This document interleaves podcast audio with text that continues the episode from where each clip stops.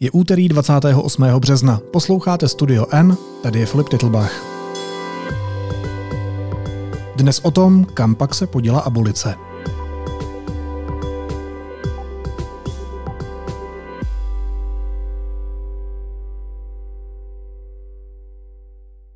Úředníci na hradě hledali dokument, ve kterém Miloš Zeman žádal premiéra Petra Fialu o spolupodpis abolice pro Vratislava Mináře. Nic ale nenašli.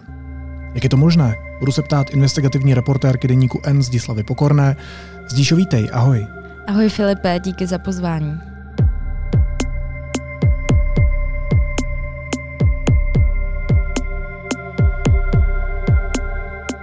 Jak se to stane, že ti prostě zmizí dokument o abolici pro Vratislava Mináře? To na hradě zase někdo skartoval, nebo jak se tohle stane? Tak celý ten příběh začal na poslední pracovní večeři premiéra Petra Fialy a odcházejícího prezidenta Miloše Zemana 6. března, kdy se vlastně kromě pracovních věcí bavili i o té zmíněné abolici, kterou mu prezident Miloš Zeman předal na té večeři a premiér si ji uložil do desek. Myslím, že měly modrou barvu. A poté se těch desek nechtěl úplně vzdát a držel je velice pevně. Takže některým lidem bylo i hned jasné, co v těch deskách může být. Mm-hmm. Nicméně, když se vrátíme k té večeři, tak tam mu právě předal tady ten dokument, ve kterém ho žádal o spolupodpis abolice v kauze týkající se kancléře, někdejšího kancléře Vratislava Mináře. Jedná se o dotační případ, který se táhne už několik let. V té kauze je Vratislav Minář trestně stíhaný od roku 2021 za údajné poškozování zájmů Evropské unie, protože jeho firma, kde je konečný vlastník Clever Management, získala 6 milionovou dotaci na dostavbu uh, penzionu v Osvětimanech, jenomže policie přišla na to, že ta firma nesplnila některé ty podmínky, hmm, pro, hmm. které musela splnit pro získání té dotace. Tady ta kauza je velká bolest kancléře Vratislava Mináře, který se snažil udělat v posledních letech a především měsících všechno pro to, aby byl na poslední chvíli z toho očištěn. A právě proto prezident Miloš Zeman na poslední chvíli při poslední možné příležitosti žádal premiéra o spolupodpis v tomto případě. Prostě to zkusil. Prostě to zkusil. Je otázka, jestli to udělal ze své vlastní vůle, nebo jestli za ním minář chodil a prosil ho, aby tohle pro něj udělal. To já jsem se nedozvěděla. Ale stalo se to toho 6. března. Hmm. Předtím se tam ještě odehrála docela zajímavá schůzka, ale k tomu se asi dostaneme a ten dokument, o kterém se tady bavíme, tak eh, nebyl nijak řádně označen. Chybělo tam číslo jednací a ten dokument neměl ani žádnou kopii, což by měl mít. Počkej, takže premiér si odnesl ten dokument v modrých deskách, eh, jeho stisk byl velmi silný, aby ano. ten dokument nestratil. A ten druhý dokument si teda Miloš Zeman, jak si měl teoreticky odvést zpátky na hrad ve svých deskách. Podepsaný no, nebo nepodepsaný? Nebo jak to je?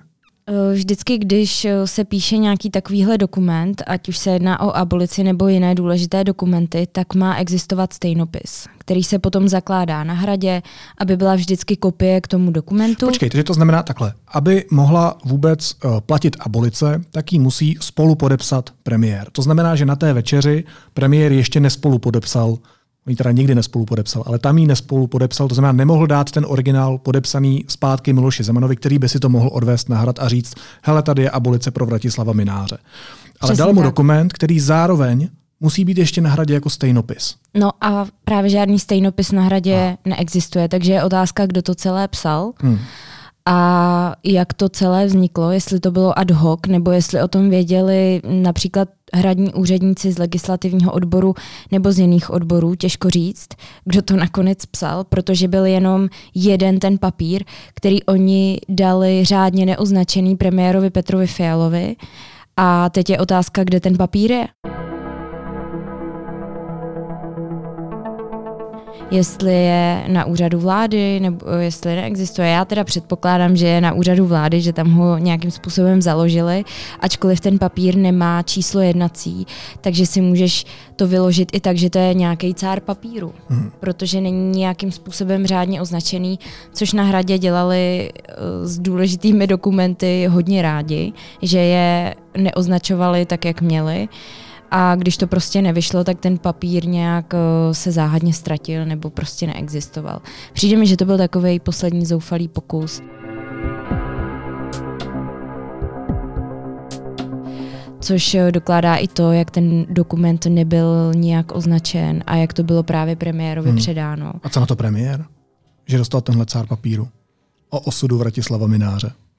No, Premiér uh, dlouhodobě říká, že nebude podepisovat uh, abolice, které se týkají kaus Zemanových spolupracovníků, alespoň tak to říká uh, svým členům kabinetu, což jim zopakoval i pár dní potom, uh, kdy ten dokument dostal, kdy se tohle jeho rozhodnutí řešilo na vládě v utajeném bodu, mm. kde byli pouze přítomní členové kabinetu ve Strakově akademii a řešili tam právě to, že premiér se rozhodl tuto abolici nepodepsat. Ten kabinet ho opět jednomyslně podpořil v tomto kroku, že je dobře, že to neudělá. A osud dokumentu je teď na úřadu vlády, kde ho zřejmě založili a um, podle hradu ten dokument nepodléhá žádnému stupni utajení. Mm-hmm. Počkej, a hrad ho teď chce zpátky po tom úřadu vlády? No, já jsem hrad požádala pomocí informačního zákona, aby mi ten dokument vydali. A aby mi řekli, jestli je v nějakém stupni utajený, jak je označený nebo neoznačený. A oni mi řekli, že oni ho nemají, takže si kvůli mě požádají úřad vlády, aby jim ho vlastně vrátili, nebo aby jim dali kopii toho dokumentu, uh, protože jsem o to požádala. Stop, stop. To znamená, na Pražském hradě nemají dokument, uh, který by tam měli mít, označený spisovou značkou, předpokládám, Přesně. stejnopis. A že ho nemají, zjistili tak, že novinářka podala 106, informační zákon, do té doby by to, to by jako nevěděli, nebo by to nehledali, nebo... No, asi ne. Protože tam je otázka, kdo to napsal. Protože zřejmě ta abolice se nepsala standardním způsobem, nebyla třeba konzultována s lidmi z legislativního odboru, to spekuluju, ale zřejmě ne. A když jsem se zeptala, jestli to existuje, tak oni to hledali všude možně. Hledali to na sekretariátu kancléře, na sekretariátu prezidenta, hledali to i v tajné spisovně, nikde to nenašli.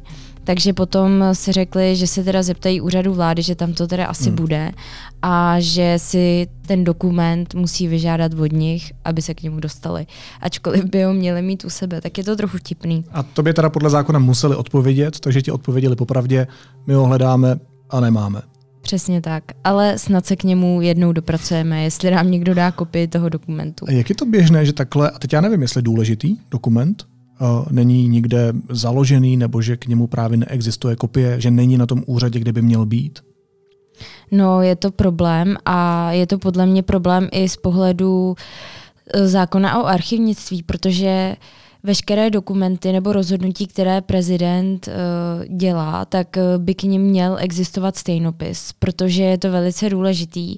A to z toho hlediska, že když se třeba zpětně chceme v archivu kouknout nebo dohledat nějaké dokumenty, které byly podepsané hlavou státu, tak tam právě jsou ty stejnopisy. Hmm. A ty stejnopisy by měly být úplně u všeho.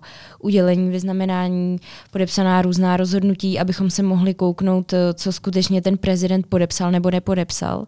Ale to je právě ten problém, co na hradě dlouhodobě je. Tam ty stejnopisy dlouhodobě nikdo nevede, takže my nevíme, co všechno Miloš Zeman podepsal nebo nepodepsal. Prostě to nevíme. A je to problém, na který uh, někdejší pracovníci archivu dlouhodobě upozorňovali, že je potřeba ty stejnopisy zakládat do toho archivu, aby byl zpětně tady ten přehled, abychom hmm. věděli, co Miloš Zeman za těch posledních deset let na tom hradě opravdu dělal ale ono to neexistuje. Takže třeba u Václava Klauze my si to dohledáme, ale u Miloše Zemana kdo ví, co všechno podepsal, protože tam ty dokumenty prostě všechny nejsou. Kdo ví, co všechno bylo skartováno? No tak to taky nevíme samozřejmě. No. A jak se vysvětluješ, že zrovna tenhle ten papír zmizel? Že tam není ta kopie? Hmm.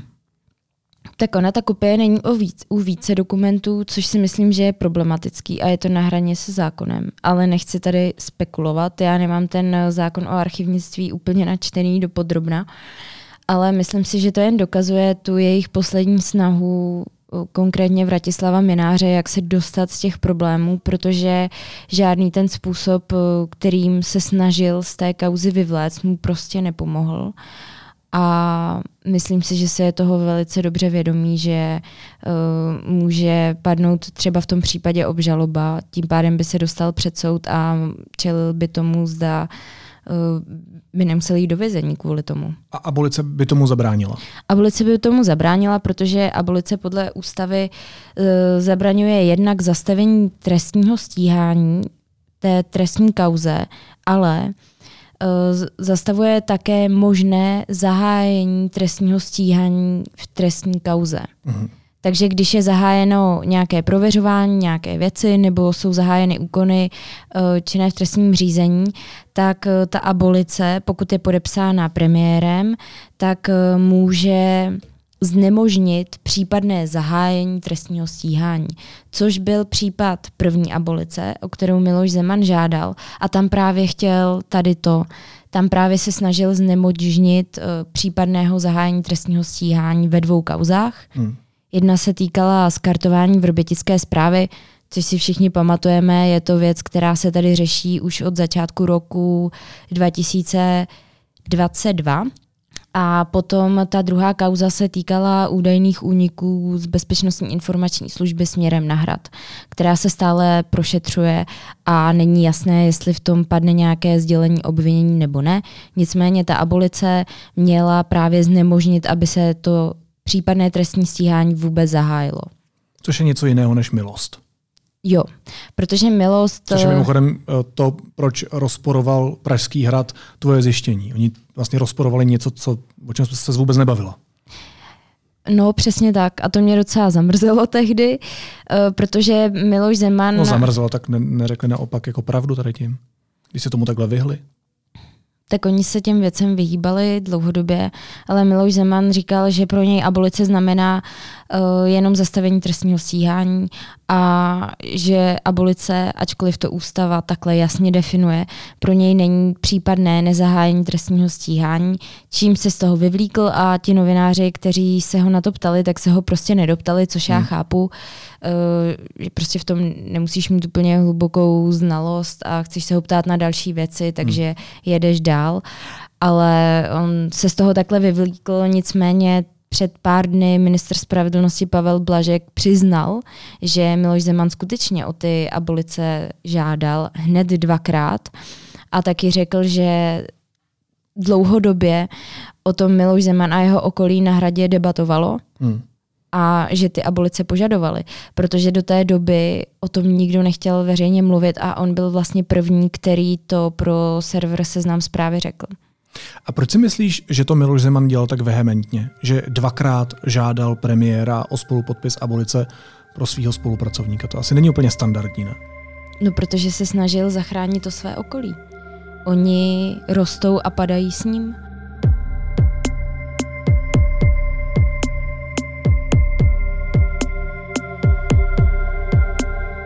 Takže oni potřebovali na poslední chvíli udělat nějaké kroky, jak se ochránit do budoucna, protože ví, že se na ně všichni sesypou a že už tu ochranu mít nebudou.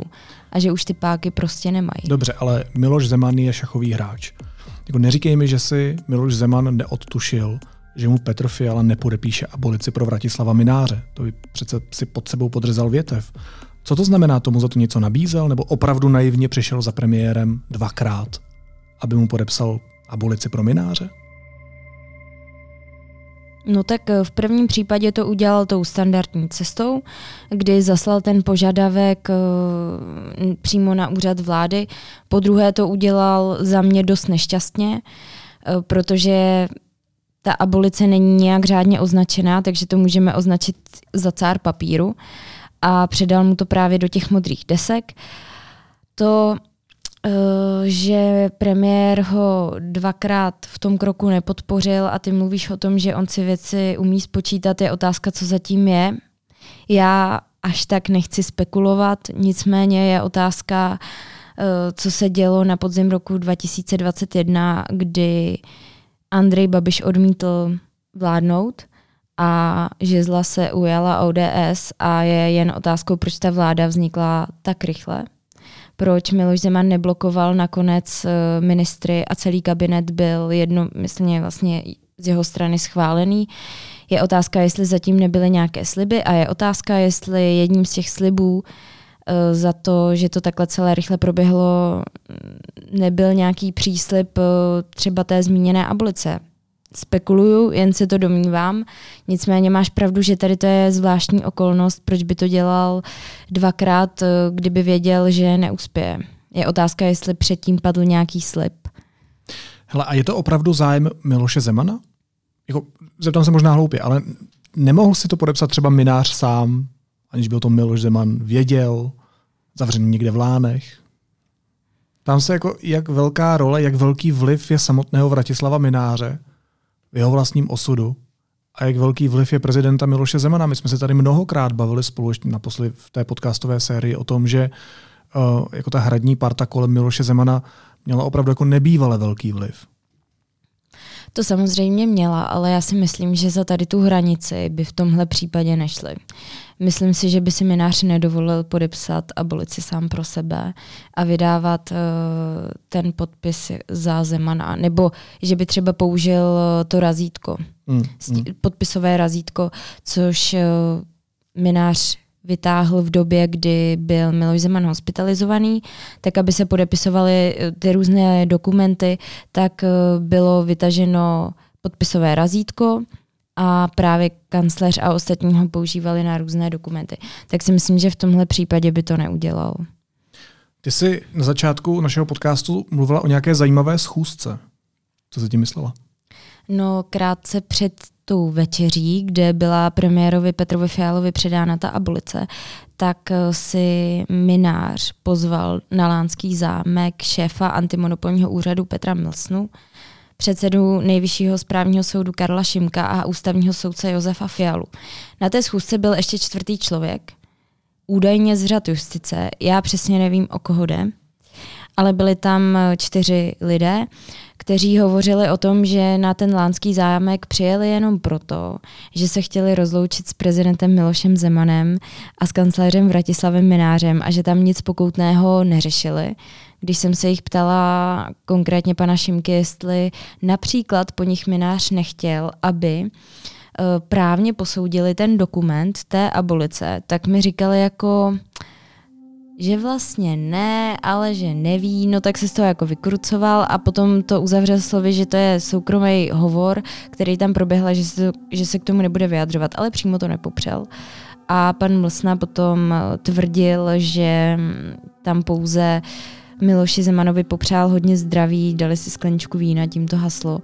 Nicméně to obsazení, které tam bylo na tom Lánském zámku, předtím, než se právě stalo to, že Miloš Zeman předal tu abolici, je pro mě hodně divné a zvláštní. Takže je otázkou, co tam uh, tito lidé řešili. Proč by se tihle lidé měli loučit se šéfem kanceláře prezidenta republiky Minářem? Tak oni se loučili dle svých slov i s prezidentem, ale byl u toho minář a shodou okolností krátce na to se premiérovi předala ta abolice, takže Zase je to moje spekulace, ale mohli třeba tu abolici řešit a řešit eh, správnost toho, jak, jak je napsaná, jestli hmm. to splňuje všechny ty věcné požadavky. Těžko říct. Hele, a než to došlo uh, do té fáze abolice, to znamená uh, toho požadavku prezidenta Miloše Zemana požádat o spolupodpis premiéra, tak jakým způsobem se Vratislav Minář snažil z té kauzy vyvléct? Co všechno pro to udělal? On dlouhodobě mluvil o tom, eh, že to trestní řízení, které je proti němu vedeno, tak eh, nestojí na, jako na žádném základu, že to je celé nelegální, že on neporušil žádná pravidla. Taky říkal, že tu dotaci nikdy nevrátí, protože si je jistý o své nevině. Eh, to byla teda první věc, kterou on říkal. Poslední rok se doptával právě některých členů ODS, jestli by bylo možné, aby premiér spolu podepsal tu abolici. On to dlouhodobě řešil, ale bylo mu tak nějak řečeno, že to prostě nejde. Takže proto mě překvapilo, že to nakonec udělali takhle hmm. na té poslední večeři, eh, kdy to byl poslední zoufalý krok. Ale poslední ten poslední, večeře. poslední večer. Wow. Ale poslední rok to intenzivně řešil a nervózní začal být dle mých informací na konci roku 2022, kdy firma Clever Management začala řešit uh, uh, co s tou dotací. Hmm. Protože těch 6 milionů. Těch 6 milionů, protože to trestní řízení stále běží, nebylo ukončeno to vyšetřování a my, Vratislav Minář nevěděl, jestli se to ukončí a jestli bude podána obžaloba, nebo jestli to celý pro něj skončí. Takže ta firma, jeho Clever Management, se rozhodla, že se pokusí vrátit tu dotaci, což by byla případu, že by se ta kauza hmm. dostala k soudu, tak by to mohla být polehčující hmm. okolnost v celé té věci. Takže podali žádost na Ministerstvo pro místní rozvoj, který má na starosti ty evropské dotace. Hmm.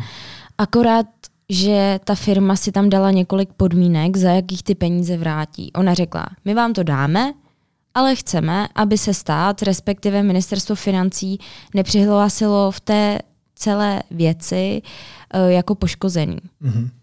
Což by pro ně bylo dobrý a což eh, by pomohlo té roli toho mináře v celé té kauze. Tak na to doufám, ministerstvo nepřistoupilo. Na to nepřistoupilo.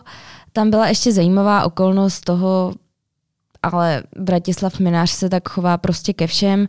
On eh, se opakovaně hlásil k ministrovi pro místní rozvoj Ivanovi Bartošovi a říkal mu, máme tam tu žádost, nezapomeňte na nás, vyřiďte to. A furt se připomínal, ptal se, v jakém to je stavu, aby na něj někdo náhodou nezapomněl.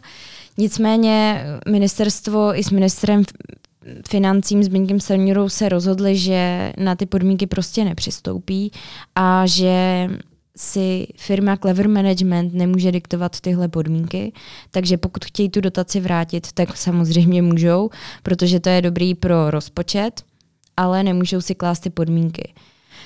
Tak eh, to nepotěšilo Vratislava Mináře, což byl únor tohohle roku a následně poslal další žádost, což jsme už na začátku března. Znova, jo?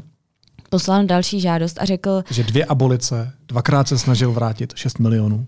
No a podal tu žádost na začátku března, kde jim řekl, ty podmínky stále trvají, ale my jsme ochotni to vrátit znovu, tak si to ještě promyslete, když to hodně zkrátím. Uh, protože předtím tam byl nějaký časový požadavek, kdy on říkal, že těch 6 milionů je v úschově hmm, jenom hmm. do konce února a teď jim napsal další žádost, kde říkal, máme stejné podmínky, ale ta úschova těch peněz bude ještě po delší hmm. jako časový horizont, takže si to můžete rozmyslet. Ale oni mu znovu řekli, že, že ne. dal státu čas na rozmyšlenou. dal státu čas na rozmyšlenou a uh, ministerstvo mu znovu odpovědělo, že bohužel na ty jeho podmínky nepřistoupí, ale tady má číslo účtu, pokud by to chtěl vrátit což já předpokládám, že to nevrátí. A Vratislav Minář je nyní v Osvětimanech, ještě tam několik měsíců bude a myslím si, že potřebuje asi vstřebat, co ho možná čeká, protože policie začala prověřovat případy ohledně možného porušení úřední pravomoce, což se hmm. bavíme hmm. o tom stanu, nebo o tom, když uh, lovil zvěř uh, v Lánech. Když mluvíš o stanu, takže že se vypůjčil stan z majetku Pražského hradu pro nějakou vlastní akci, tak to bylo, že jo? Přesně tak. No, uh, tak možná ještě poslední otázka. Viděli jsme, co je s Vratislavem Minářem, když má moc. Co bude s Vratislavem Minářem, který nemá moc a který je bez abolice? Tak je otázka, kdy bude uzavřené to vyšetřování, jestli bude podána ta obžaloba a jaká mu případně, eh, jaký trest mu bude případně hrozit. To já nedokážu predikovat. Další věc je, jak eh, skončí prověřování a možné následné vyšetřování ze strany policie ohledně těch závěrů NKU, které se ho bytostně dotýkají. Další věc je, kdo začne mluvit. protože Vratislav Minář je podnikatel, který ten svůj podnikatelský záměr nějakým způsobem uh, rozvíjel zřejmě i na Pražském hradě, takže je otázka, jací lidé z řad podnikatelů začnou mluvit a co začne vyplouvat na povrch dál, to taky nelze predikovat. Takže on se teď stáhl na Moravu, kde teď pobývá. Říká, že se chce věnovat eh, prostě svému podnikání, ještě tam eh, má nějakou dostavbu kolem toho srubu a myslím si, že čeká, co bude dál. Martin Nedlí se přesunul do centra svých kanceláří tady v Praze eh, a tam teď přebývá, jede v tom biznisu dál, protože pracuje pro ATM Energy, kterou hmm. rozjížděl v minulosti s panem Galuškou. Teď právě prodali ten podíl Adamovským strojírnám, ale ta firma ho zaměstnává i nadále, protože tam má pracovní smlouvu, takže on bude i nadále působit v energetice a v tom plynovém biznesu. A co bude s Milošem Zemanem, to je otázka zase pro mě. no. Protože uh, Miloš Zeman... Je, je v bungalovu, ne teď? On je v bungalovu, je v Lánech. On má přidělenou svou ochranku, řidiče. Eh, v tom bungalovu je s ním i Ivana Zemanová a je odstřižený od světa. Tak jak jsme si mysleli, že to dopadne, tak si myslím, že to dopadlo a ti jeho nejbližší spolupracovníci, především Vratislav Minář a Martin Nédlí, na něj zapomněli. Oni mu dali aligátora, kde má kredit 200 korun a v tom telefonu má uložené tři čísla, nebo aspoň tak to bylo minulý týden, kde má uloženou právě Ivanu Zemanovou, Vratislava Mináře a Martina Nédleho. Je otázka, jestli se mu už někdo z nich ozval. A potom někteří spolupracovníci za ním občas přijedou, ale musí to být trochu na tajňačku.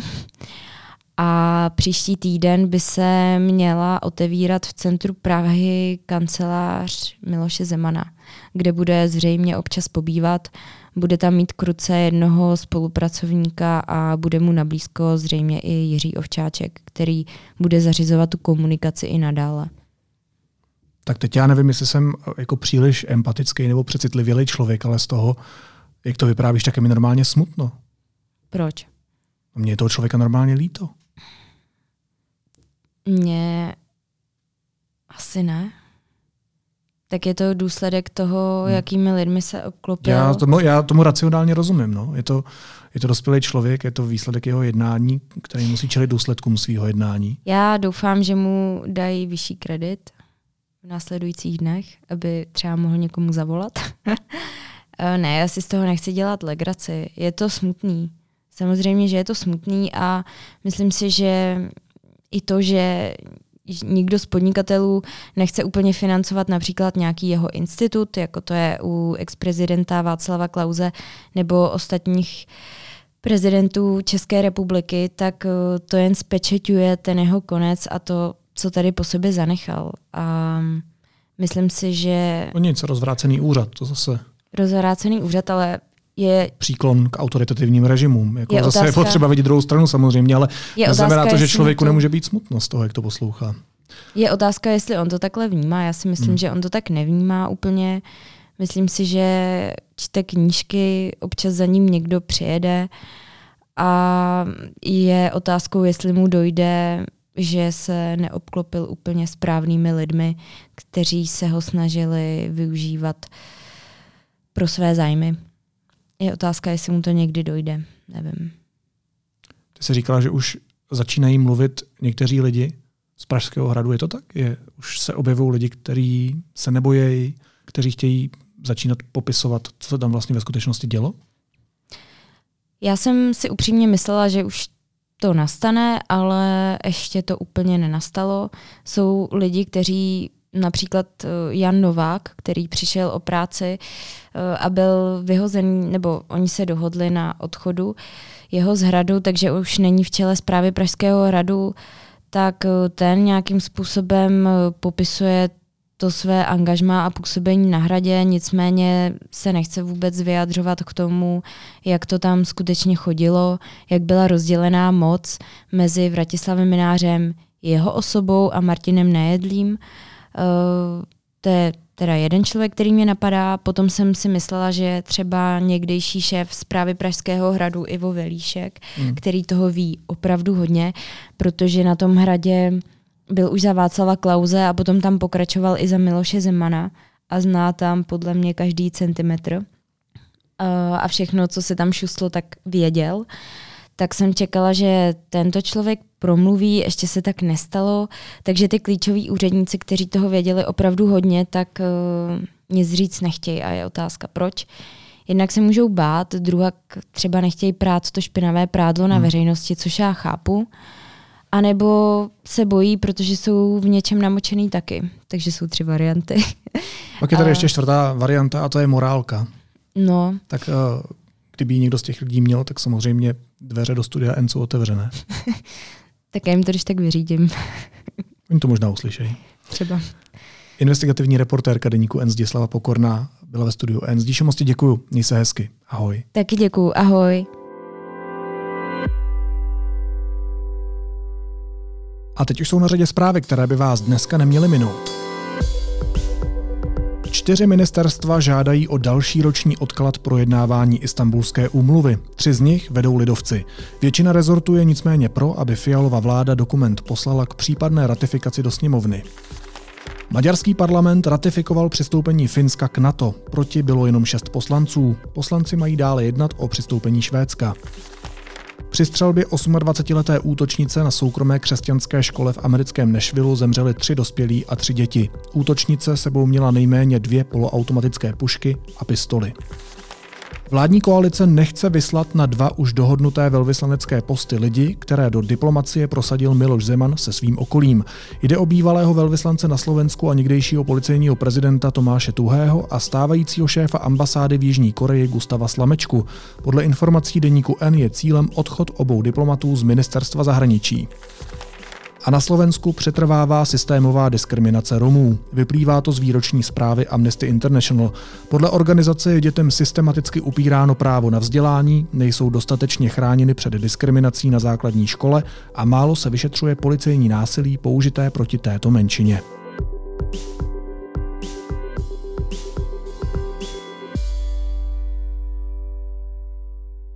A na závěr ještě jízlivá poznámka. Švédská ekologická aktivistka Greta Thunberg dostane od Helsinské univerzity čestný doktorát. A na českých sociálních sítích bylo po téhle zprávě okamžitě nablito. Ale vlastně je to pochopitelné. Já se nedivím, že to vyvolává zděšení. Vždyť jediný, kdo má dostávat čestné doktoráty, je Václav Klaus. Naslyšenou zítra.